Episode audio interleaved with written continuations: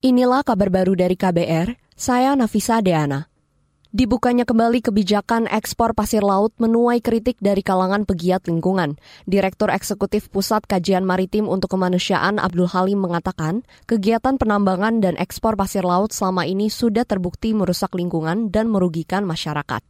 Presiden Jokowi uh, lupa atau mungkin sedang sibuk sehingga tidak melihat sejarah sebagai pelajaran yang amat berharga. Berkenan dengan itu, terbitnya PP Peraturan Pemerintah Nomor 26 Tahun 2023 dalam pandangan Pusat Kajian Maritim untuk Kemanusiaan adalah lalaian yang akan berakibat pada munculnya kerusakan lingkungan dan kerugian masyarakat dalam skala yang besar oleh karena tempat atau mata pencaharian mereka akan terganggu oleh karena beroperasinya kapal-kapal isar yang akan menyedot pasir laut dalam jumlah yang amat sangat besar. Direktur Eksekutif Pusat Kajian Maritim untuk Kemanusiaan Abdul Halim mendesak Presiden Joko Widodo mencabut aturan ekspor pasir laut.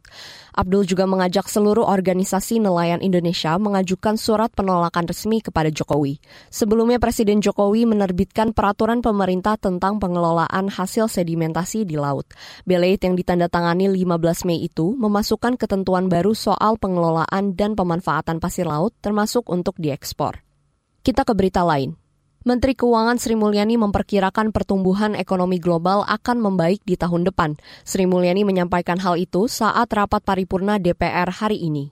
Pertumbuhan ekonomi global diperkirakan mengalami akselerasi dari tahun ini yang hanya 2,8 persen per tahun, yaitu tahun 2023, pada tahun depan akan sedikit membaik menjadi 3 persen tahun 2024. Dilihat dari volume perdagangan dunia, diperkirakan juga mulai lebih baik atau pulih menjadi tumbuh 3,5 persen. Menteri Keuangan Sri Mulyani menambahkan, perekonomian Indonesia juga diperkirakan jauh lebih baik pada tahun depan, karena pertumbuhan ekonomi dunia dan perdagangan internasional juga sudah mulai pulih.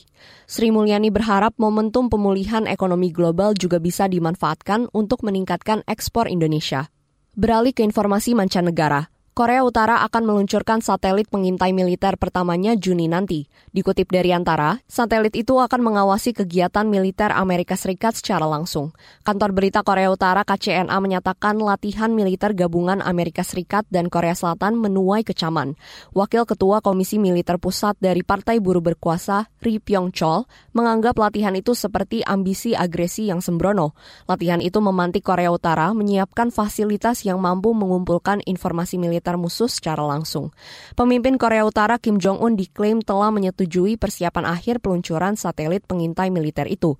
Pekan lalu Amerika Serikat dan Korea Selatan menggelar latihan tembakan langsung yang mensimulasikan serangan besar-besaran ke pihak lawan, yaitu Korea Utara.